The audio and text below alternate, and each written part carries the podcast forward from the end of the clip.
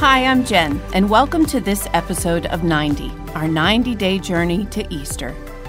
There's a story of Jesus' encounter with a Samaritan woman, a woman who any Jewish leader would consider off limits for discussion or even acknowledgement.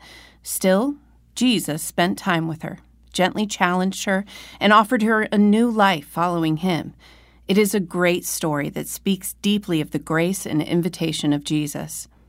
After this encounter in the first part of John chapter 4, the narrative tells us the woman headed off to town. The disciples returned, and we assume we won't hear from her again. But about 10 verses later, we hear about the woman again in the most beautiful way. Verse 39 reintroduces her, saying, Many of the Samaritans from that town believed in him because of the woman's testimony. Evidently, this woman, in a newfound excitement of the gracious message of Jesus, told everyone in the town about it. Not only did she share her good news, but many other people found the same hope and encouragement too.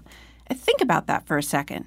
God used a woman who, literally hours before, felt useless and overlooked to bring a life giving message to a town full of people.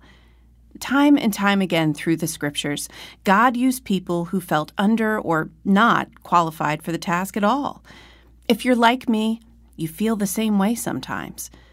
What God did through the Samaritan woman reminds me of a thought Mother Teresa lived by. She considered herself a tiny pencil in the hand of a writing God who is sending a love letter to the world.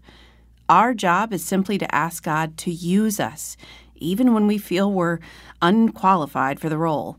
He'll do the writing, often in greater ways than we'd ever imagine. Oh, and if you have a few more seconds, click the button that says 90 Extra to download a cool image to print and remind you to be that tiny pencil every day.